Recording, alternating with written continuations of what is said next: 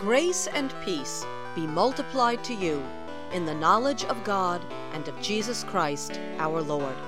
Hi, my name is Patty Scalzo, and I would like to welcome you to this edition of Shear Jashub, a Bible study program brought to you by the Church Fellowship of Shear Jashub Christian Tabernacle in Madison, Connecticut. The book of 1 Samuel holds many insights into a biblical understanding of heavenly authority. And today, we will be continuing the series taught by my husband, Pastor Greg Scalzo, as he continues to look at the life of the great prophet, judge, and priest, Samuel. So let's go right into our Sunday service for the beginning of this message on Israel's call for a king.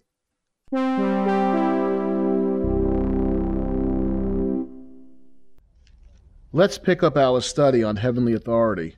And we're in 1 Samuel. Last time we left off in chapter 7 and verse 15.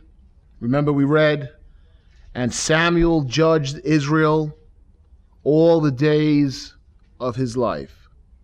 So Samuel was someone chosen by God, anointed by God, to be a leader over Israel, a judge, Shaphat for his whole life. And then we said how when Samuel was old, he made his sons judges. Um, we read in verse 16 about the circuit that he went on to preach and to judge Israel. And then in chapter 8, verse 1, now it came to pass when Samuel was old that he made his sons judges over Israel. The name of his firstborn was Joel, the name of his second, Abijah. They were judges in Beersheba.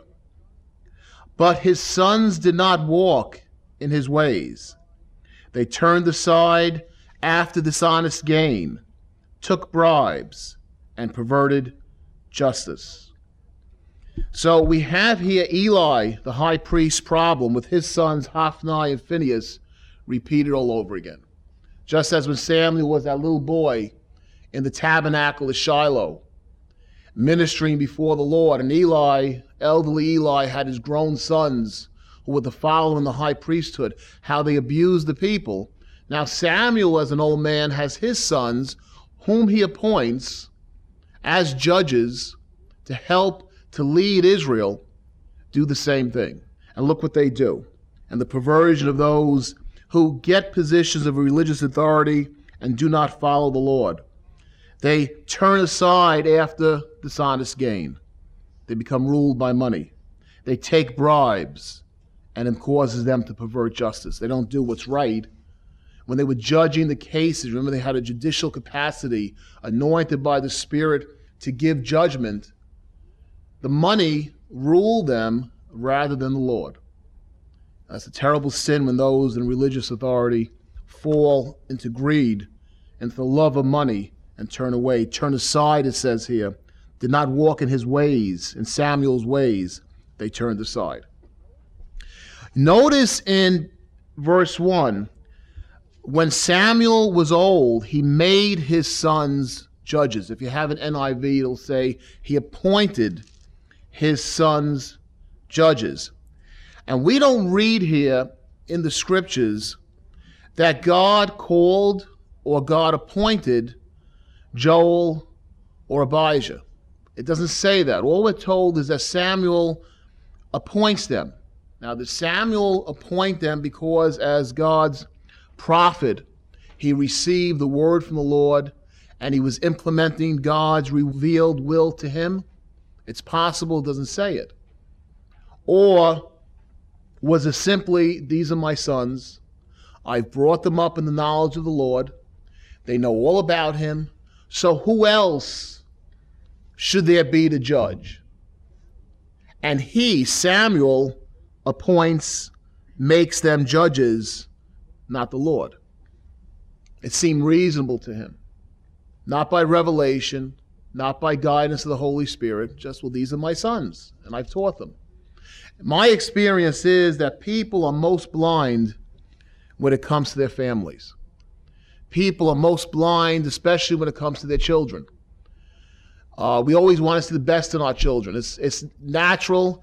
God gives us love and affection for our families, for our children. But we have to be very careful when it blinds us to the truth because every human being is frail. And his sons should not have been in this position. Or if they were called to it, then they sinned greatly against the Lord. It's so easy to put aside the sins of our family members, not to see them, and to kind of hope. How many ministries the same thing happens? There's a man called out into ministry and given a position. And then he just assumes, well, you know, my son who's been with me all these years, he should take over. And maybe in some cases it happens that way. You know, in the New Testament, God worked through families. Several of the apostles are brothers, right? James, who became an elder at the church in Jerusalem, was a half brother of Jesus. God does work through families. But all too often, it's just assumed without prayer. It's assumed, well, that's the son, that person goes in and takes over and ministries can suffer that way, just as what happens here in Israel. Remember also, we spoke about when we read about Hophni and Phinehas, the failure of inherited or lineal authority. To just say, well, because someone is someone's descendant, they automatically should walk under authority. They automatically get some type of blessing from God. That's, that's a benefit to all of us that believe that when we let the Lord touch our lives, God has a special hand on our children. There's a blessing that carries down, even as the blessing to Abraham and Isaac and Jacob carries down to this day on the people of Israel. But lineal authority, that which comes from lineage, is failing and is a failure unless the children stand strongly in the same faith as the parents. It's not enough to say, I have Abraham as my father. Because John the Baptist said, What? God can raise children for Abraham out of these stones.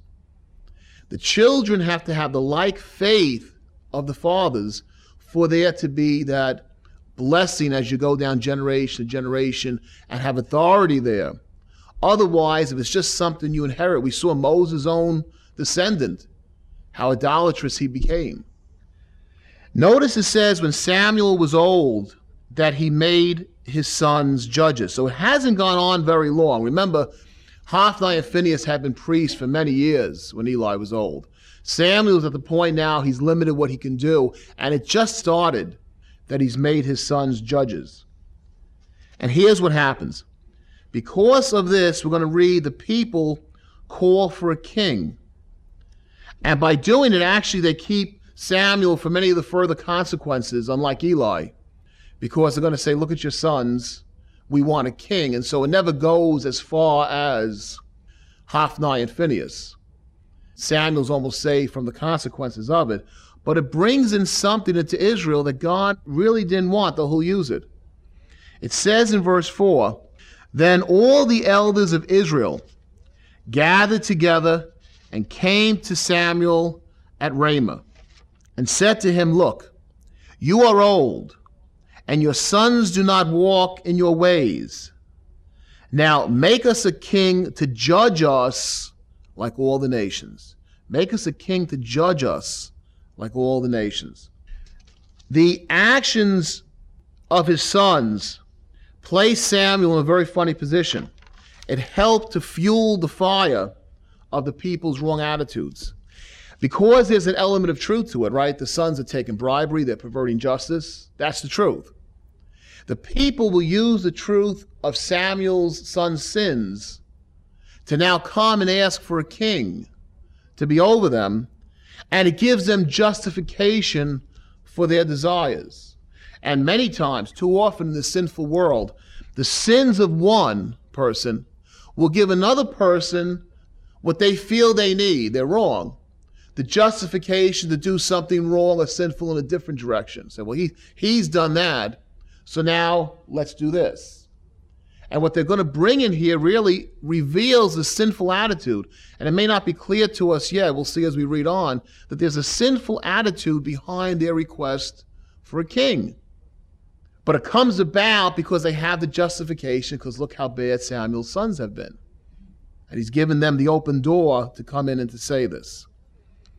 And Samuel unawarely has built his lineage. It's probably inadvertent. He's built a little judge dynasty. You know, he's the judge, and now he has sons that are judges. And he falls into a situation because it's a trap, which ultimately results in Israel having a real dynasty. You know, dynasty with inherited kingship. When all too often you'll read in First Kings and Second Kings how the kings did evil in the sight of the Lord. How many times you read that when you read First Kings, Second Kings? You know, you have a good king, you have someone like David, and then you go down and you have the king did evil in the sight of the Lord, but you can't get him out. He's the king. And the system of inherited authority comes in at this point, and by Samuel putting his sons in, it gives the bridge, it gives the stepping stone. A little dynasty now will build into a large kingdom inherited dynasty. Now, maybe Samuel understood the prophecy to Eli. Let's, let's review that a minute. Back in uh, 1 Samuel chapter 2 and verse 35, when the man of God comes to rebuke Eli and says, Then I will raise up for myself a faithful priest who shall do according to what is in my heart and my mind. I will build him a sure house, and he shall walk before my anointed, my Messiah, forever. And we spoke about that, how that house, how the failings of the priesthood from Aaron was now being revealed. God would raise up a faithful priest. And it wasn't just speaking about Zadok, it was speaking about how Samuel, a Levite, though not a descendant of Aaron, represented the priesthood of believers a priesthood not in the order of Aaron, but in the order of Melchizedek. And how the house really was a spiritual house. It was a house, a holy priesthood, as it says in 1 Peter chapter 2, verse 5. A spiritual house of those who have like faith, like Samuel, not necessarily a lineage although God will bless Samuel's house. Maybe knowing this prophecy, knowing he would be a priest that would replace Eli, he felt he was justified making his sons judges to build his own house. It is always a source of joy to hear from our radio listeners. So if you have any comments on today's study, please send them along to us. Our address is Shear Jashub Christian Tabernacle. That's S H E A R hyphen J A S H U B. Post Office Box 518, Branford, Connecticut 06405. Again, the address is P.O. Box 518, Branford, Connecticut 06405. And if you will be in the Madison, Connecticut area, please join us for Sunday service. We meet every Sunday at 10 a.m. at the Madison Memorial Hall on Meeting House Lane, just off Route 1. The exit is number 61 off I 95. Go south to Route 1, turn right, and at the next light, turn right again. Please join us for our next broadcast of A Remnant Shall Return which in Hebrew is Shear Jashub.